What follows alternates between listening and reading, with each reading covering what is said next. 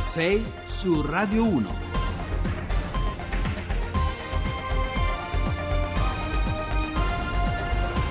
Buongiorno da Carlo Cianetti, sono le 6.08. Eh, il nostro numero per eventuali messaggi eh, è 335-699-2949.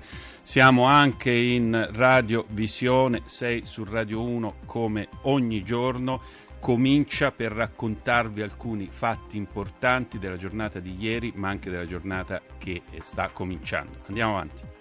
6 su Radio 1. Un fatto che ci interessa particolarmente per averlo seguito, abbiamo seguito un po' tutti, io personalmente l'ho fatto anche come cronista, ma insomma è, è l'omicidio di Meredith Kercher che avvenne il primo novembre del 2007, insomma sono passati più di dieci anni. Un omicidio che eh, non ha trovato, a quanto sembra, i, tutti i, i responsabili. Diciamo, ce n'è uno che si chiama Rudy Gede che sta eh, scontando in carcere i suoi 16 anni. E insomma anche lui dice di non essere stato poi l'omicida di Meredith Kercher ma poi ci sono altre due persone eh, Amanda Knox e Raffaele Sollecito che sono stati scagionati. Allora eh, parliamo però di questo argomento perché eh, ci ha incuriosito la notizia che eh, Amanda Knox adesso condurrà un programma che si intitola uh, Scarlet Letter Report, una serie di interviste prodotte da Vice Media e analizzerà come le donne siano state diffamate o umiliate pubblicamente e demonizzate dalla stampa. Allora, ci sono molti colpevolisti in Italia su questa vicenda, colpevolisti nei confronti di Amanda in particolare, e ehm, ne parliamo con il, l'avvocato della famiglia Kercher, eh, Francesco Maresca. Buongiorno avvocato. Sì, buongiorno, buongiorno, a voi, buona giornata. Buona Senta, ma che effetto le ha fatto leggere questa notizia che Amanda, insomma, sta diventando un personaggio televisivo, lo è sempre stato per la verità anche quando era sotto accusa, anche quando era imputata e quando insomma, è stata condannata in, in, primo grado, poi in secondo grado, va detto che però insomma, è stata scagionata dopo cinque gradi di giudizio. Che effetto le ha fatto? Beh, la notizia, come avete detto, ha sorpreso, ha sorpreso voi e ha sorpreso ovviamente anche me. D'altra parte abbiamo dovuto nel corso degli anni eh, accettare, accogliere eh, la notizia eh, che eh, Amanda Knox fosse una scrittrice, poi anche un'attrice e ora eh, da, quando, da, quanto risulta ehm, anche conduttrice di una mm. trasmissione televisiva. Quindi diciamo che sicuramente nel rispetto ovviamente delle scelte personali e nel rispetto anche della sentenza che poi l'ha mandata assolta in modo definitivo eh, dobbiamo in qualche modo oh, rispettare questa scelta di, di lavorativa, di, di, vita che ha fatto. Senta, eh, la famiglia ha sentito, lei è in contatto ancora con la famiglia Kercher? Ha sentito? Sa Io sono... sono... in contatto in modo abbastanza eh, diciamo, eh, frequente su questa notizia specifica. Um, non li ho sentiti, ma posso immaginare, così come nelle altre occasioni, che eh, rimangano abbastanza indifferenti, insomma ormai si sono abituati al fatto che eh, da una parte eh, vi è stato totale, eh, la totale dimenticanza della, della, della, vittima, della povera Meredith, della povera Metz, come veniva mm. chiamata, e di là invece una direi quasi esaltazione della, della figura di Amanda Knox. Quel processo è stato un processo molto lungo, c'è stato un grande dibattito, ricorderà anche quale fu la, la, la posizione dei media americani, no? molto, molto, innocentista, e poi è finito, mm, è finito così, come, come, abbiamo detto.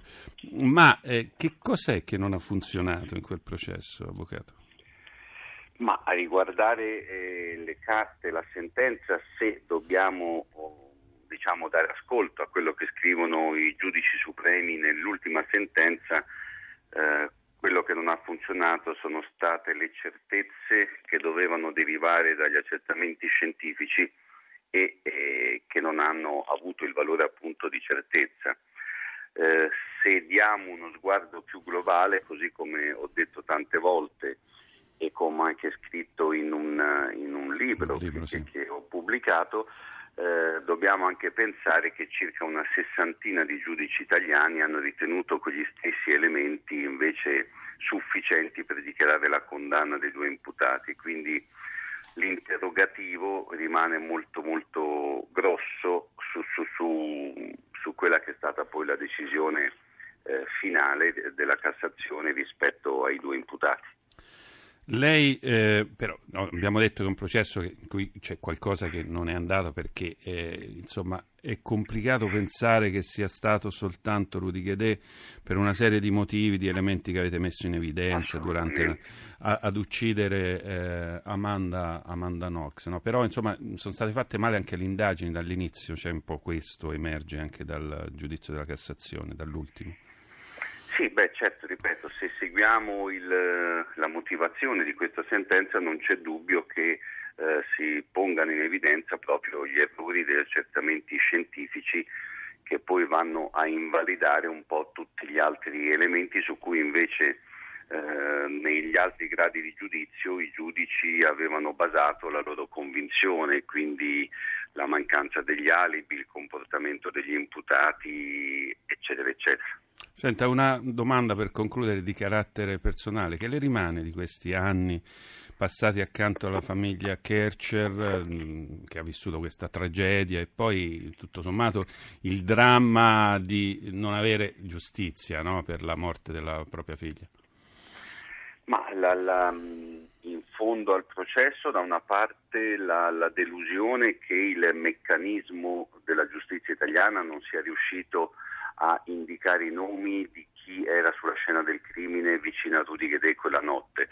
Dall'altra parte, come ho detto tante volte, eh, un po' tutti quanti noi che abbiamo seguito il processo abbiamo imparato da questa famiglia inglese eh, della middle class eh, di un comportamento di assoluta eleganza. Io ho sempre detto l'eleganza del silenzio perché sia quando i processi si chiudevano con la condanna, sia quando si chiudevano con la soluzione, il loro comportamento è rimasto sempre eh, rispettoso di tutti, di fronte a tutti, in primo luogo di fronte ai giudici italiani. Allora, grazie Avvocato Francesco Maresca, avvocato della famiglia Kercher. Andiamo avanti.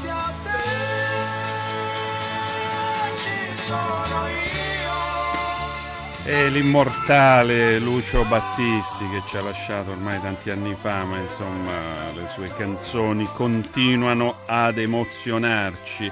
Allora, parliamo del come sta andando la ricostruzione nelle zone colpite dal terremoto più di un anno fa.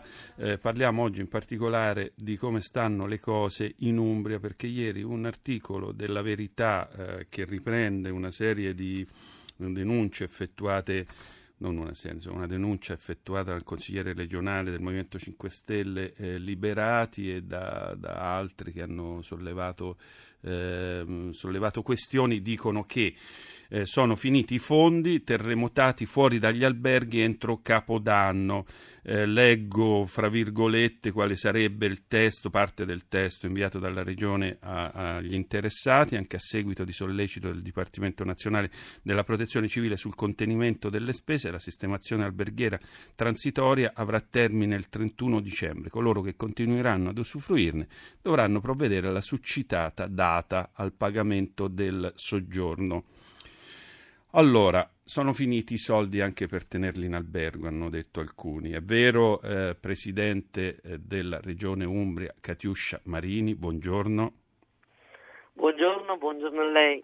Eh, assolutamente no, uh, non, è, non solo ci sono le risorse, ma la decisione in realtà riguarda altri aspetti che sono stati assunti. La prima, intanto che non è vero uh, che uh, i, le ultime persone, nel caso dell'Umbria sono 435, devono abbandonare gli alberghi.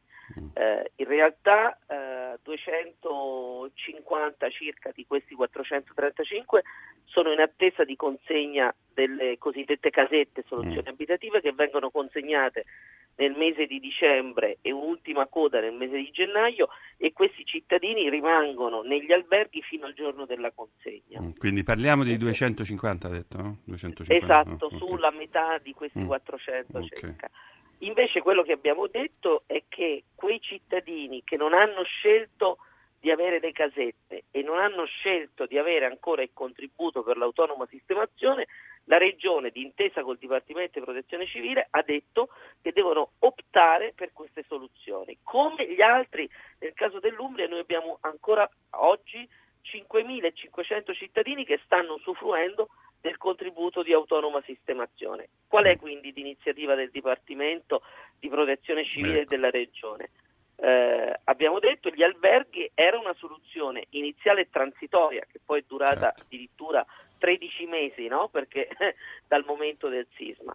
Quello che abbiamo detto è che a questo punto questo piccolo residuo di cittadini che sono circa quantità, insomma numero eh, minimo, devono optare per le altre due forme di assistenza, o il Mm. contributo o eh, una soluzione abitativa.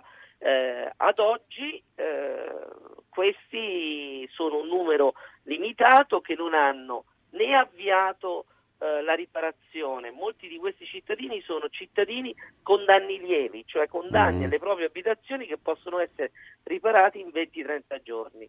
Peraltro, Ma p- scusi, perché non le riparazioni ecco, di questi edifici non partono per motivi burocratici o per mancanza di Ma volontà? parte- intanto eh, se non presentano la domanda all'ufficio speciale della ricostruzione è difficile anche avere eh, i problemi burocratici. Si tratta Certo. di, di un numero limitato che non ha né presentato la domanda di riparazione Mhm. né avviato la riparazione, perché oltre ai cittadini che sono in attesa delle casette, abbiamo detto che quei cittadini che hanno avviato la riparazione della propria abitazione, che sono ancora negli alberghi, possono rimanere fino al 31 marzo. Mm. Qual è la scelta? Un cittadino che è in albergo, per esempio un nucleo familiare di tre persone, costa alla contribuzione pubblica 3.300 euro. Mm. Nella, eh, nel 3.300 contributo euro al mese. mensili, Eh, mensili, mensili. Mentre con il contributo autonoma sistemazione eh, a carico della fiscalità pubblica è di 1.000 euro. Quindi il Dipartimento ha detto come ci sono i restanti 5.500 cittadini, tutti devono essere equiparati. Ecco, allora- allora, una quindi- cosa molto giusta. Allora- Quindi nessuno ha cacciato dagli alberghi, Mm. nessuno ha mandato via, però abbiamo detto eh, l'assistenza che lo Stato garantisce a tutti i cittadini è quella di due opzioni, o il contributo scegliendo una propria casa in affitto o la casetta. Questo Ok. si tratta di persone che non hanno fatto nessuna opzione, non stanno riparando le abitazioni, non stanno attendendo le È chiaro, è chiaro. Senta, Ecco. io le volevo fare. Questo è chiarissimo. Quindi voi non li Quindi, cacciate. eh, se- sono- si tratta di persone, di, di persone che non hanno fatto, eh, le- che non hanno scelto le due ipotesi che voi avete messo a Esatto. disposizione e che costano Che molto meno a a tutti noi. Senta, l'altra cosa però le voglio chiedere. Abbiamo 30 secondi. Sì. Eh, leggo Sì. sempre sulla SAE, sulle SAE consegnate ai sindaci al 15 dicembre scorso la protezione civile comunica questo numero 1693 su 3667 ordinati da 50 comuni alla data del 28 novembre scorso. Eh, com'è la situazione casette? Velocemente, Presidente. Allora, la parte Umbra di questo dato Esatto. che lei ha detto comprende più regioni. Mm. Nel caso dell'Umbria noi dovevamo consegnare complessivamente in Umbria eh, 740 circa casette, Mm. eh, con le consegne di questa settimana, cioè prima di Natale, noi arriviamo all'80% delle casette complessive. Norcia si avvicina al 100%, Mm. rimangono delle casette da consegnare a Cascia e Preci che consegneremo nel mese di gennaio. Grazie Catiuscia Marini, insomma, abbiamo chiarito anche questo aspetto, grazie molte. Allora noi andiamo avanti con l'Onda Verde, poi le notizie, torniamo fra qualche minuto da Carlo Cianetti, un buon proseguimento e ci sentiamo fra poco.